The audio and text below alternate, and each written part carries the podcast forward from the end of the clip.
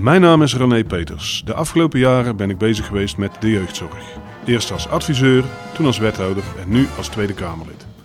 In deze podcast ga ik in gesprek over allerlei aspecten rondom de jeugdzorg. Om te komen tot praktische handvatten om de zorg voor onze jeugd te verbeteren. Welkom bij Peters Podcast.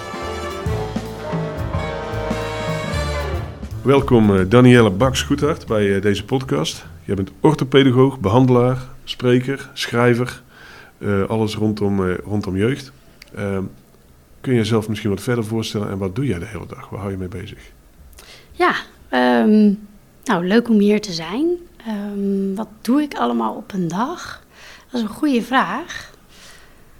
Mm, allereerst denk ik dat de meeste uren van de week opgaan aan mijn praktijk. Ik werk zelf nog als orthopedagoog. Ik ben alleen begonnen en inmiddels zijn we met een heel team. Dus ik ben nu ook bezig meer met het beleid en um, ja, hè, binnen de praktijk de lijnen uitzetten. Daarnaast schrijf ik artikelen en vind ik het leuk om, of nou ja, leuk, ja, ik vind het leuk, maar ook belangrijk om geluiden te laten horen. Um, ja, richting de jeugdzorg en rondom de jeugdzorg, wat betreft inhoud, maar ook financiën. Mm -hmm. Oké, okay, ja, de aanleiding dat ik jou ooit uh, opgesnocht heb, zeg maar, mm -hmm. dat was een mhm. artikel in Parool. En dat heette eigenlijk van ja, nou, probleem in de jeugdzorg, een zak geld erbij is in ieder geval niet de enige oplossing. Daar kwam ja. het op neer. Maar zou je eens kunnen vertellen wat dan de problemen zijn waar je tegenaan loopt of die jij ziet in het veld? Ja, ik heb inderdaad het artikel uh, geschreven omdat ik het belangrijk vond om ook dat geluid te laten horen. Omdat wij merken in de regio Midden-Holland um, heb ik dus een uh, praktijk. En ik merk dus dat op het moment dat je alleen al zorg aanvraagt voor een cliënt, dat je zoveel stappen moet zetten, dat er zoveel bureaucratie is, um, overlegtafels. Um, kijk, er is natuurlijk gewoon een, een schaarste aan financiële middelen, dus het is logisch dat er een bepaalde vorm van ja, van grip moet zijn vanuit gemeentes. Die begrijp ik natuurlijk heel goed. Maar op het moment dat jij ja, moet gaan discussiëren met um, iemand vanuit een bepaalde gemeente of er een beschikking aangevraagd mag worden, hè, of de zorg dus toegekend mag worden. Ja, dat zijn hele ingewikkelde discussies, omdat één iemand gaat dus, hè, de, de beleidsmedewerker of de gemeentemedewerker gaat vaak over het geld en wij over de inhoud. Mm -hmm. Daar gaat heel veel tijd in zitten. Mm -hmm. En dat is iets wat ja, eigenlijk zonde is als je kijkt naar hoeveel geld er opgaat aan administratieve romslomp. Mm -hmm. Ja, dat zou, zou eigenlijk gewoon direct naar de kinderen moeten gaan. Ja, onderzoek die, ik weet niet of jij dat herkent, maar onderzoek die zou ergens hebben uitgewezen dat van iedere euro 30 cent opgaat aan bureaucratie eigenlijk Ja. en, en, en, Ja. en niet aan zorg. Ja, ik geloof het meteen. En dat is eigenlijk gewoon heel erg zonde. Ja, en noem eens, je zegt eh, bureaucratie, overlegtafels, wat, wat, hoe? Kijk, gemeentes die, gaan, eh, die, gaan, eh, die hebben financiële problemen. Ik begrijp, die Mhm. willen grip. Nou, Ja. eh, die, voor grip dan hebben ze informatie nodig. Informatie, daar, zijn, eh, daar maken ze van data die jij aanlevert natuurlijk. Ja, En je gaat allerlei eh, mogelijkheden om grip eh, te doen. Kun je wat voorbeelden geven? Wat doen ze dan? Wat betekent dat dan voor jou? Wat moet je doen? Wat is zo'n overlegtafel bijvoorbeeld? ja ehm, nou, het is natuurlijk zo dat het nog steeds in ontwikkeling is. Dus eh, Midden-Holland bijvoorbeeld, als ik even dat voorbeeld neem. Want iedere gemeente doet het anders. Hè. En in Midden-Holland hebben ze het een soort ja, een, een paraplu van gemaakt. En daaronder hangen een aantal gemeentes. Mhm. Nou, daar heb ik als zorgaanbieder contracten mee. Eh, dus dan heb je ook logisch gesprekken met elkaar. Hè? Eh, je, je bekijkt ook eh, de omzet. Hoe lang is de wachttijd? Mhm. Ehm, nou, dat maakt dat je met elkaar rond tafel gaat. Maar zij zijn natuurlijk ook nog steeds zoekende. Want we, de kosten nemen eigenlijk alleen maar toe. En je merkt dat, dat er nog steeds een soort gezocht wordt naar het gouden ei. Dus misschien dat ze door een bepaalde interventie in te zetten. Hè, nu, nu richten ze zich heel erg op eh, onderwijsvragen die per ongeluk in de GGZ komen. Nou, dat is zo'n voorbeeld. Dan krijgen we een kind en dan on- aangemeld en dan ontstaat de discussie: ja, wie is hier eigenlijk verantwoordelijk voor? Is dat de jeugdwet of is dat het onderwijs, dus passend onderwijs? Nou, wij bellen school en wij zeggen: luister, dit is lastig, want een beschikking aanvragen, dus die, die recht op hulp, ja, die zit een beetje tussenin. Want jullie hebben eigenlijk ook een verantwoordelijkheid. Dus ja, en wij horen dan heel vaak dat school zegt: ja, hier hebben we geen potjes voor. Dus uiteindelijk moeten wij dan weer bellen met de gemeente. Dit is even een heel praktisch voorbeeld. Om dan überhaupt te kunnen starten met een kind, zijn we dan soms al ja, twee, drie uur bezig Mhm. met regelen. En dat zijn ze dus nu eigenlijk weer een soort aan het uitzoeken. Hè? En dan hebben ze een nieuwe memo eruit gestuurd naar de aanbieders van let op, wat is zorg, wat is onderwijs. En dat, dat is een beetje, vind ik wel, voorbeeld voor wat we constant aan het doen zijn. Aan het, aan het zoeken naar de juiste knoppen, waardoor de financiële middelen genoeg zijn eigenlijk. Of Ja. minder snel stijgt. Maar eigenlijk zeg je, eh, we zeggen wel drie gekke dingen heb ik nou in, eh, in één zin gehoord. Informatie dikheid is groot, dichtheid is groot. Je zegt eigenlijk, ehm, je hebt een contract met verschillende, veel verschillende gemeentes Ja. die allemaal in één regio zitten. Ja. En eh, dat is al één ding. Dus Ja. je hebt niet één contract met alle gemeentes in de regio. Je hebt, verschillende, je hebt contracten met... eh, en, en iedere gemeente doet het dan eigenlijk ook nog net weer even anders. Ja, ik heb wel één contract, dus met de NSDMH. Nou, dat is dus die overkoepelende organisatie. Ja. Maar dan heb je dus je hebt één declaratiesysteem. Ja. Daar zijn we al heel blij mee, want er zijn ook regio's waarin je dus zo'n administratieve last hebt, omdat je allemaal verschillende regeltjes hebt rondom het declareren. Nou, dat hebben wij gelukkig niet. Maar tegelijkertijd is een Bodegraven-Reewijk bijvoorbeeld, gemeente, heeft wel weer andere eisen dan bijvoorbeeld een Gouda. En die organiseren ook de wijkteams weer anders. Dus op die manier heb je natuurlijk te maken met heel veel verschillende werkwijzes. Ja. Oké, maar dan zou echt aanbeveling 1, die jij wel hebt gedaan eigenlijk, van als je dan toch in een regio samenwerkt, zorg dan in ieder geval dat je declaratiesysteem op dezelfde manier Ja, is. En dat is blijkbaar zeker. ook niet overal zo. Nee, absoluut. En dat is daar dan wel. De volgende stap zou zijn, oké, maar dan heb ik een, eh, een contract met, eh, ja, in die regio, weet ik veel, tien Mhm. gemeentes. Doe dezelfde dingen dan alsjeblieft ook op dezelfde manier. Dat scheelt Ja. mij een hele bult werk. En dat is Ja. ook niet overal op dit Nee. moment zo. Klopt.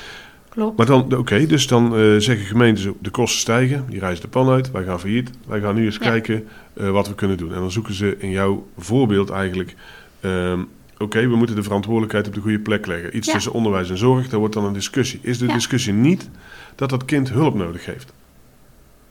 Ehm, Want eh, kijk, in het ene geval zou de oplossing kunnen zijn, beste passend onderwijs en zorg. We hadden ooit bedacht dat we gingen decentraliseren, omdat gemeentes eigenlijk overal van zijn, dat je de middelen kunt ontschotten. ja, En, als je, en het lijkt nou hier niet. Het, dit, dit in is jouw niet- voorbeeld is dat ja. nou niet ontschotten. Dat is eerder Nee. gezegd, we gaan die schotten eens even verstevigen. En we gaan zorgen dat die kinderen landen aan de goede kant van het schot. Niet mijn schot. Ja. Niet aan mijn kant in ieder geval. Absoluut. Ja, ik had een ehm, directeur aan de telefoon van een basisschool. Waarin ik dus oprecht moest uitleggen wat is passend onderwijs. Zeg maar dat, dat er dus bepaalde. Kijk, als een kind bijvoorbeeld hulp nodig heeft, puur en alleen op school, omdat een leerkracht bijvoorbeeld zegt: Nou, dit. Ja, hier heb ik onvoldoende expertise voor. Dit is, Mhm. dit is pittig. Het kind komt niet tot leren. Dat is eigenlijk een schoolvraag. Maar het zit natuurlijk ook een beetje in een grijs gebied. Want vaak heeft het kind natuurlijk ook ergens last van. Dus het is ook een beetje een, een grijs gebied. Maar als ik dan met, met een directeur in gesprek ga van... nou hè, ehm, hoe kunnen we kijken dat we samen de verantwoordelijkheid pakken... ja, dan word ik dus soms echt wel aangekeken van... nou ja, wat, wat is dit nou voor raars? Dit hebben we nog nooit gehoord. Er komen gewoon hulpverleners bij ons op school. En dan zeg ik, dat kan ook, maar we moeten wel kijken waar de verantwoordelijkheid... en wie dit uiteindelijk financiert. Want ik ben uiteindelijk degene als praktijkhouder... die moet gaan uitleggen eind van het jaar waar het geld is heen gegaan. Mhm. En dat moet ik ook kunnen verantwoorden. Dus en dat valt mij dus op, dat in het onderwijs ehm, die kennis er vaak niet is. En dat kan je ze bijna niet kwalijk nemen, want zij lopen natuurlijk ook over. In, in, en dat is eigenlijk weer een bruggetje, maar in klassen eh, overvol, 30 kinderen. Alle kinderen moeten natuurlijk maar op school blijven, hè? want als dat passend onderwijs. Ehm, een leerkracht krijgt dan vaak een eh, coach bijvoorbeeld ter ondersteuning, zodat de leerkracht weet hoe kan ik nou omgaan met, dit, eh, met deze problematiek. Mhm. Het feit blijft dat die klasse voor heel veel kinderen gewoon veel te groot is. Ja, maar 30 hoeft hij niet te zijn misschien. Nee, Ik, zou, ik zou wel, dus, dus nu zeg je ook weer twee dingen. Je zegt één, oké, onderwijs en zorg. Dat natuurlijk, dat- we doen net of er een hele grote scheiding tussen zit. Die zit er eigenlijk niet, Nee. die zit er wel financieel. Ja. Dus alsjeblieft, werk, werk nou ontschot en neem gezamenlijke verantwoordelijkheid ehm, om onderwijs en zorg eh, beter te doen. ja, Maar de volgende stap is wel, gebruik niet de school als eh, plek van, oh die gaat niet vanzelf, ik verwijs ze naar zorg. Nee, wat we ooit in 2015 hadden bedacht, de vindplaats van het probleem is de werkplaats aan de oplossing. We gaan Ja. daar iets doen in gezamenlijkheid. ja. Oké. En kun je die, eh, eh, want daar zijn wel voorbeelden van dat dat, dat dat toch kan, denk ik. ja, tuurlijk. Hoe kunnen we die scholen daarmee in, in beweging helpen eigenlijk? Hoe zie je dat? Zou jij, want jij, jij kunt die docenten coachen. Kun je, ja. nou, als ik heel eerlijk ben, dan, dan raak je wel gelijk een gevoelige snaar. Als in dat ik hier wel een duidelijke visie op heb. Ik denk dat de klassen überhaupt kleiner moeten. Want op het moment dat ehm, een leerkracht 30 kinderen moet lesgeven, aansturen. Nou, bedenk je nog even wat pittige ouders erbij, hè, die heel veel willen of misschien eisen stellen. Nou, ik geloof, ik ben geen leerkracht. Ik heb één jaar de PABO gedaan en toen ben ik toch geswitcht naar, nou ja, orthopedagogie, psychologie. Ehm, maar dat is echt pittig. En ik denk dus ook dat je leerkrachten eigenlijk het beste ondersteunt door de klassen kleiner te maken. En dan is natuurlijk het veelgehoorde argument: ja, maar ja, ja, daar hebben we ook de financiële middelen niet voor. Maar ik denk dat je dan een soort cirkelberedenering krijgt. Want op het moment dat jij de klassen bij wijze van halveert, zullen er ook minder hulpvragen in de GGZ terechtkomen. Omdat je ook ziet dat kinderen gewoon ja, verdrinken op school. Mm die hè, noemde prikkelgevoelige kinderen, kinderen die heel erg gebaat zijn bij structuur. Ja, die hebben hier natuurlijk ontzettend last van. Dus hoe kunnen wij onderwijs het beste ondersteunen? Dus dat is een beetje dat is wel, een wel... mooi onderwerp. Want ik, ik vind dat daar eigenlijk ook een heel stuk zit van het probleem dat wij zien in de toename van de GGZ. Mm Dus oké, dus dat, dat, is ook wel weer interessant. Dus je zegt, oké, we gaan nu de volgorde, we gaan ehm, zorgen dat je per regio één contract hebt overal. De volgende stap is je gaat zorgen dat iedere gemeente dezelfde dingen op dezelfde manier gaat doen. Dat is het tweede. Derde is je gaat zorgen dat uh, het verschil tussen onderwijs en zorg, wat qua schotten nu heel, in ieder geval qua financiering heel groot is, gaan we iets meer gaan we nou eens een beleid maken om niet te kijken hoe kan het kind aan jouw kant van, het, uh, van de verantwoordelijkheid vallen, zodat ik het niet hoef te betalen. Maar we gaan kijken hoe kunnen we dat gezamenlijk oppakken en ontschotten. Ja. En de volgende stap is we gaan zorgen dat we die scholen in de, beter beter maken in het aanbieden van structuur en prikkelarme dingen. En inzetten, als het daar waar mogelijk, de klassen ook kleiner maken. Dat die kinderen meer aandacht krijgen, zodat ze ook niet... Uh, ja. Uh, overigens wel lastig, omdat we ook nog te maken hebben met een groot lerarentekort natuurlijk. Ja, dan maak je de klassen kleiner. Klopt, dat is ook een uh, veel gehoord argument. Maar ik denk als je het onderwijs aantrekkelijker maakt. En dat begint ook bij de klassen kleiner maken. Want ik hoor echt meerdere oud-studiegenootjes van de PABO, die je dan nog wel eens spreekt, die zijn bijna allemaal gestopt. zeggen de werkdruk is hoog. Uh, ja, ik, ik moet tegenwoordig ook een soort semi-psycholoog zijn in de klas. Uh, die heeft dat nodig. Ik heb zes kinderen met dyslexie. Ik moet dit aanbieden. Dus ik, ik denk dus dat dat ook een soort cirkelredenering is. Als jij dat dus aantrekkelijker maakt.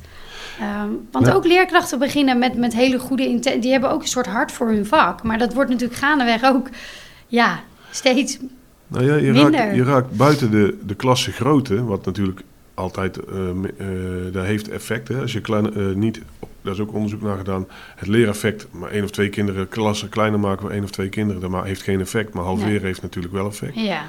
ja. Nou ja praktische bezwaar is natuurlijk, dat kost heel veel geld. En, en, een ander praktische bezwaar is dat we misschien niet genoeg leraar hebben. Maar, maar goed, je noemt ook een ander ding nog. En dat is ehm, een leraar die zegt: Ja, maar in mijn klas, iedereen heeft wat verschillends nodig. En ik heb er al zes met dyslexie. Dan heb ik er nog één met dyscalculie. Ik heb er drie die moeten pre-teaching hebben. Ja, exact. Uh, ja, en, dat is niet te doen. En, ik heb, en, en ik heb ouders die zitten er bovenop. Dat ik dat ook allemaal doe. Dat is gewoon ziekmakend. Ja.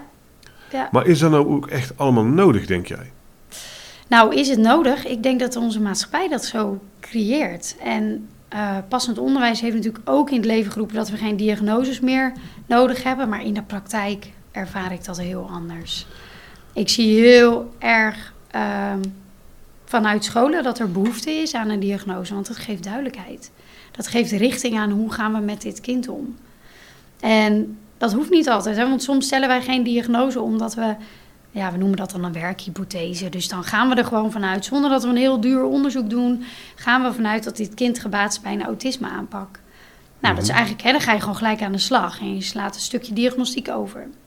Maar ja, ja, ja, hoorde ik dan vaak van scholen. Ja, maar het is toch lastig als we straks dan weer vervolgonderwijs.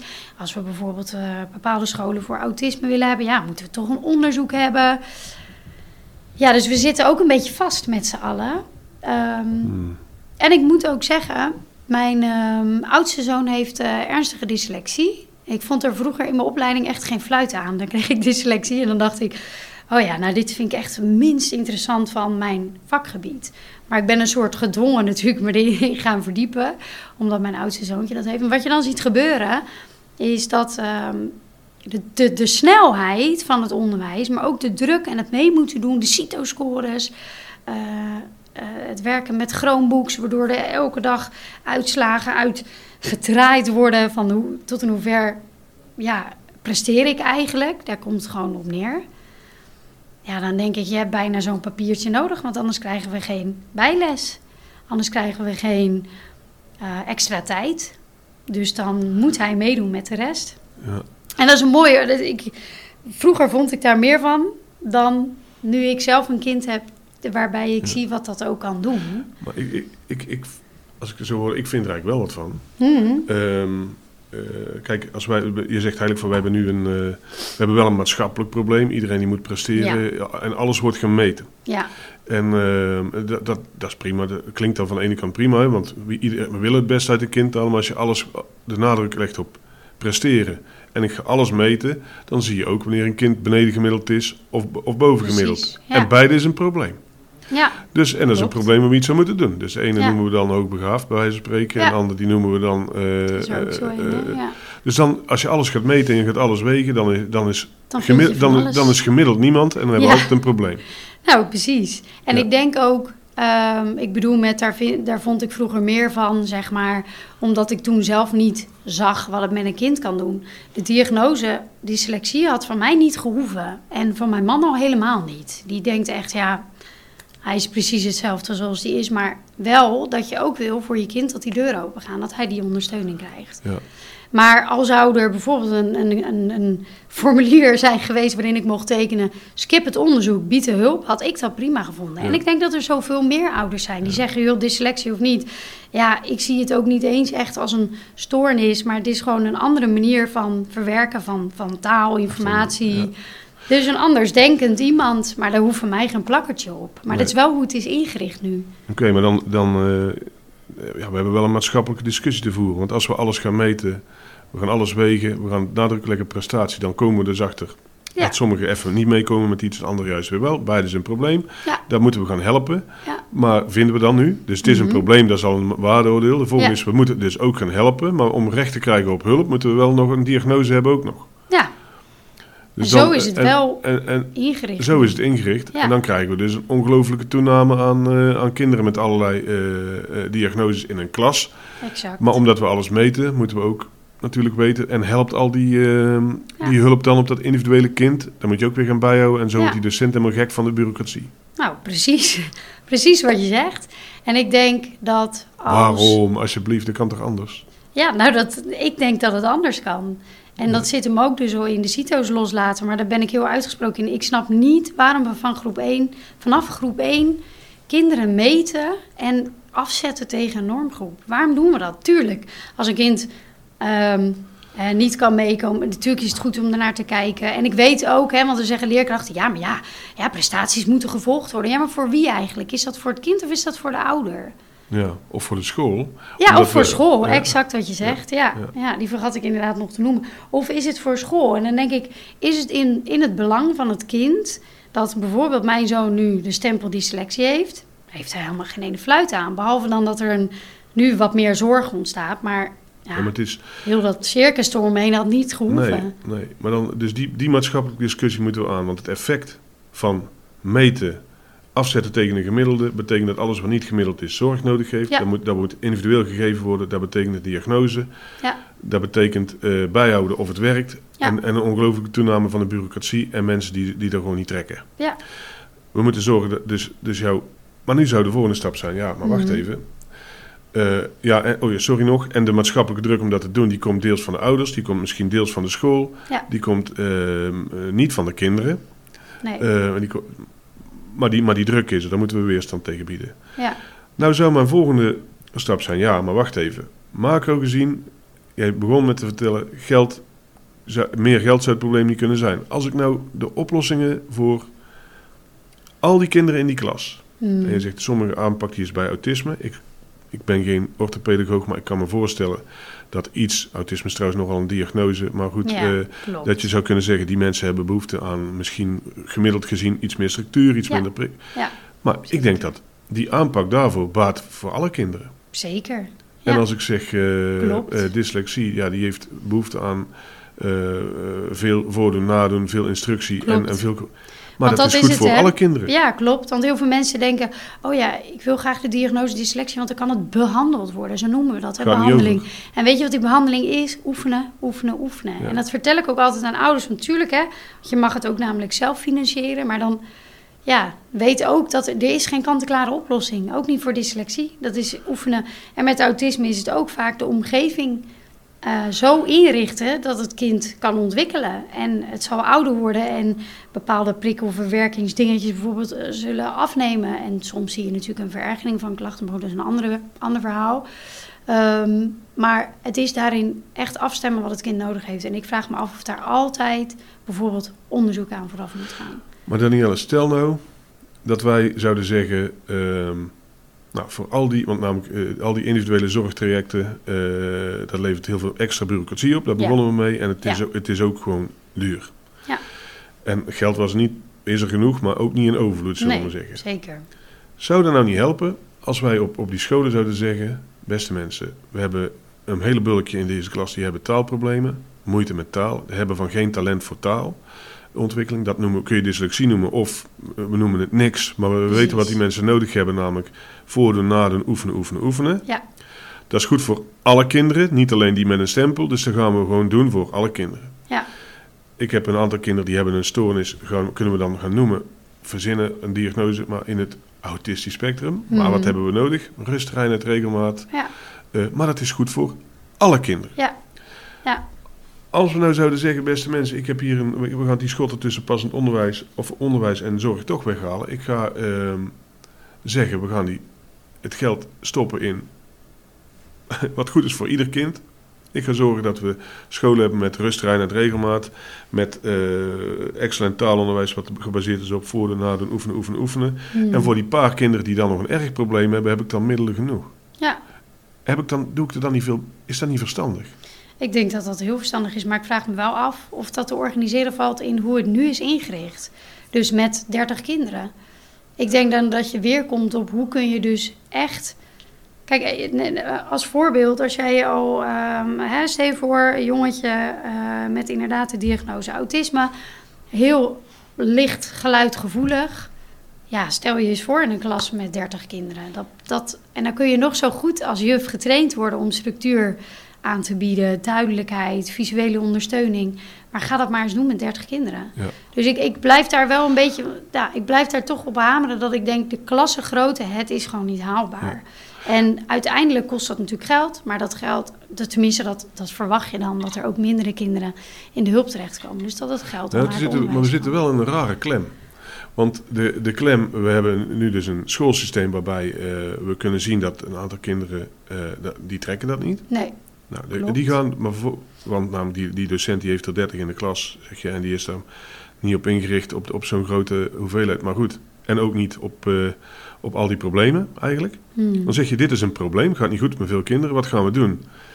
Individuele behandelingen die nog veel meer eigenlijk het, het echte probleem in die klas eigenlijk verergeren. Want die Ja. docent wordt nu helemaal gek. Ja, die krijgt nog een paar, Dus nou die- ja, dus gewoon wordt- verslagen op haar bureau met Dus- handelingsadviezen hoe om te gaan met het kind. Nee, maar we hebben Ja. een systeem dus, dat is echt om te beseffen wel heel raar. We hebben een systeem waarbij kinderen op school het zwaar hebben. De oplossing maakt de problemen op school nog zwaarder. Ja, ja, Wonderlijk. Wonderlijk. Ik, de- ik denk het wel. En ik praatte laatst met een eh, beleidsmedewerker eh, van Midden-Holland. En hij was dus zelf ook leraar. Leraar geschiedenis was hij. Ja. En hij zei, ja, ik was 23 en ik was toen afgestudeerd. En ja, weet je, heel mijn vak, wat ik voor ogen had, is, was er niet. Want ik heb gewoon een protocol te volgen, zeg maar. Ik heb gewoon een, ehm, ja, met, met eh 28 pubers te maken. Hè, dat was middelbaar onderwijs. eh, die dus ook nog eh, best pittig waren, aangestuurd moesten worden. Ja, die, die is nooit meer in het vak gaan werken. Hm. En dit is dan middelbare school, maar ik zie ook in het basisonderwijs. En hij zei ook echt letterlijk, het is te veel. Het is te veel. En ik denk als je die geluiden ook hoort vanuit leerkrachten. Kijk, ik ben niet eens leerkracht, maar dit is wat ik zie. Omdat ik wel veel op scholen kom. En, en ik leerkrachten hun stinkende best zie doen, maar het gewoon niet. Ja, Maar- het lukt gewoon niet. Nee, maar dan vragen we ook dingen die echt niet kunnen. We hebben een probleem Ja, op school. De oplossing zijn individuele zorgtrajecten die het probleem op school nog groter maken. ja, Eh, en, en uiteindelijk die kinderen op die manier, die manier dus ook niet helpen. ja. Ik, ik, dit is wel een, eh, een, een inzicht wat eh, pijn doet, denk ik. Mhm. Kan dit nou niet anders? Maar, dus ik zou zeggen, ja, jij zegt in ieder geval één oplossing is... stop nou met het meten van Ja. echt alles en het alles afzetten Ja. tegen een gemiddelde... want dan wordt alles ook een probleem. Die, die beweging is er gelukkig wel. Hè? Ook in de GGZ, waarbij eh, vijf jaar geleden echt de standaard was... altijd onderzoek doen. Aan elk traject voorafgaand heb je goed onderzoek nodig. Nou, je ziet nu dat dat verschuift. Er zijn ook podcasts over trouwens, de nieuwe GGZ. Of de GGZ verandert. Van Floortje Schepers, die is ook eh, hoogleraar en best wel actief op dit onderwerp. Ehm, en zij vertelt ook dat dat dus nou ja, eigenlijk niet altijd, even heel gechargeerd, dat het niet altijd nodig is, eh, omdat je ook aan de slag kan. En dat je eigenlijk wil kijken naar het mechanisme achter een probleem. En dat jij het beestje een naam geeft.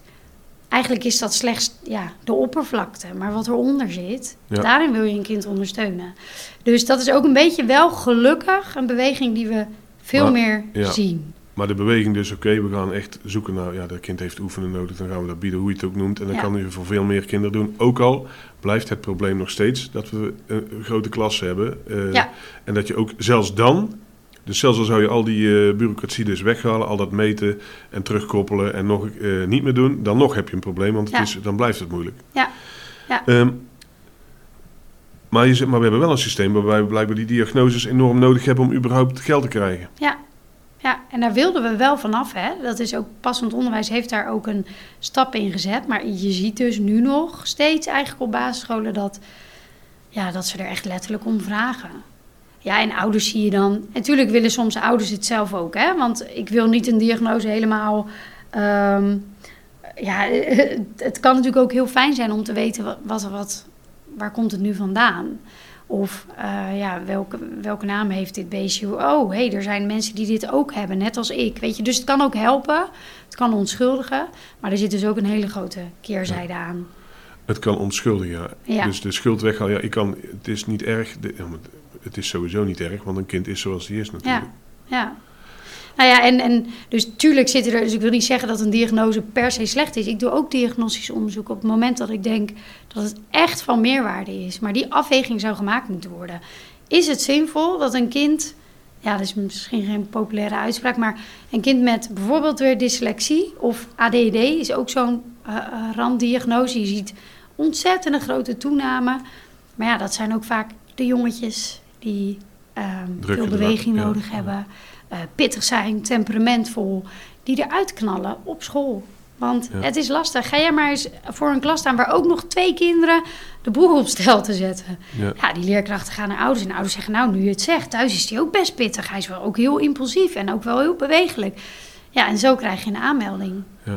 Heel dikwijls eh, zijn het ook jonge leerlingen. Hè? Ja, klopt. Dus daar er zijn ook- onderzoeken naar Er geweest. zijn on- Ja. onderzoeken naar gedaan die eigenlijk Ja. zeggen van eh, kinderen met ADHD, de kans dat die eh, met de diagnose ADHD, de kans dat dat jongetjes zijn die eh, Ja. jonge leerlingen zijn, is gruwelijk groot.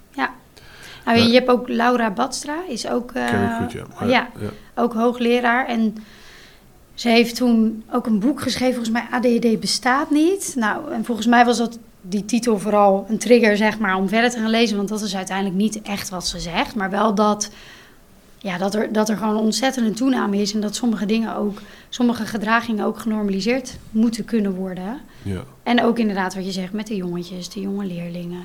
Maar, nu, maar nu komen we, kijk, als we ooit dachten, we gaan eh, de, de cirkel rondmaken, we gaan decentraliseren, het gaat naar gemeenten. Ja, Dat gaan wij doen omdat we dan eh, eh, juist afraken van, van een hoop bureaucratie. We kunnen eh, sneller hulp verlenen, we kunnen Ja. breder kijken, we gaan normaliseren, we gaan ontschotten. Ehm, eh, we gaan niet alles problematisch noemen, maar we gaan eh, doen wat nodig is. Nou, al die- dat soort termen hadden we in 2013, 14, 15, toen dat eenmaal doorging, best in de smiezen. ja, Maar het lijkt er, als ik jou zo hoor op, dat we dat wel hebben gezegd.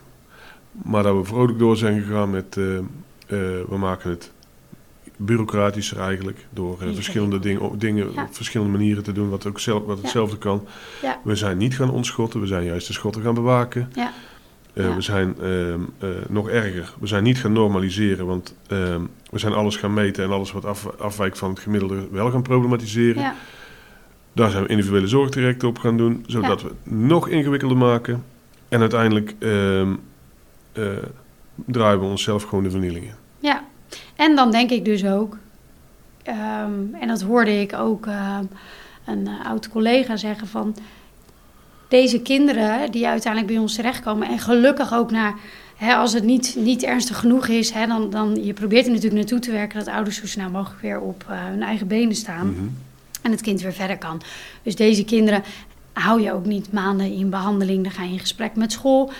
Maar het is natuurlijk wel eh, triest. Er staan ook kinderen op de wachtlijst hè, met automutilatie, dus eh, die zichzelf eh, snijden of echt ernstige somberheid. En we houden daardoor ook plekken bezet voor de kinderen die het echt heel hard nodig hebben. En dan wil ik niet zeggen dat mijn oudste zoon met dyslexie geen hulp nodig had. Maar dat had dus ook voor mij, voor ons zeg maar, niet in de GGZ gehoeven. Ja. Dat mag ook. En zij is ontzettend leuk, die begeleider. En goed, daar gaat het helemaal niet om, want iedereen doet zijn best. Maar de vraag is of dat dus soort gemedicaliseerd zou moeten worden. Of zeg je, hé, hey, het kind scoort hierop, dus dan kom je in mm, hè, een RT, extra RT-klas. Eh, het kind krijgt extra tijd zonder dat je heel de rattenplan... Ja. Nou ja, dan krijg je dat een beetje. Maar goed, ehm, Nee, ik maar- denk dus maar- ook dat de plekken schaars zijn. De financiële middelen zijn en de plekken zijn schaars. Dus we moeten ook goed kijken welke kinderen... ehm, ja, moeten we onze professionals op inzetten, zeg Ja. maar. Welke problematiek is dat? Ja, dus het normaliseren is niet alleen van belang vanwege de financiën, maar ook gewoon om genoeg professionals Ja. over te houden voor de kinderen met de echte ingewikkelde problemen. Ja. Want we zijn nu bezig met hele lichte problemen te medicaliseren en dan hebben precies. we niet de mogelijkheid om de Ja. echte kinderen te helpen. Ja. Echte kinderen met zware En ik hoorde, daar, ik hoor daar collega's uit het werkveld ook wel eens over. Sommige dingen, dat, dat is ook een beetje vloek in de kerk, maar ehm, moeten sommige dingen wel vergoed worden? Hè, een laag zelfbeeld bijvoorbeeld, dat is, dat is ontzettend vervelend. En eh, we zien een leidersdruk bij een kind, maar als je dat, die leidersdruk naast de leidersdruk van een, een, een kind met een ernstige eetstoornis legt, hè, dan zie je daar verschillen in. Dan wil ik niet zeggen dat het een of het ander zeg maar erbuiten zou moeten vallen, maar dan denken wij wel eens, zou zo'n zelfbeeldvraag bijvoorbeeld, wat verwezen wordt door de huisarts, door ons gedaan moeten worden? Of zou daar hè, dan toch laagdrempeligere andere Ja, of leer ermee leven.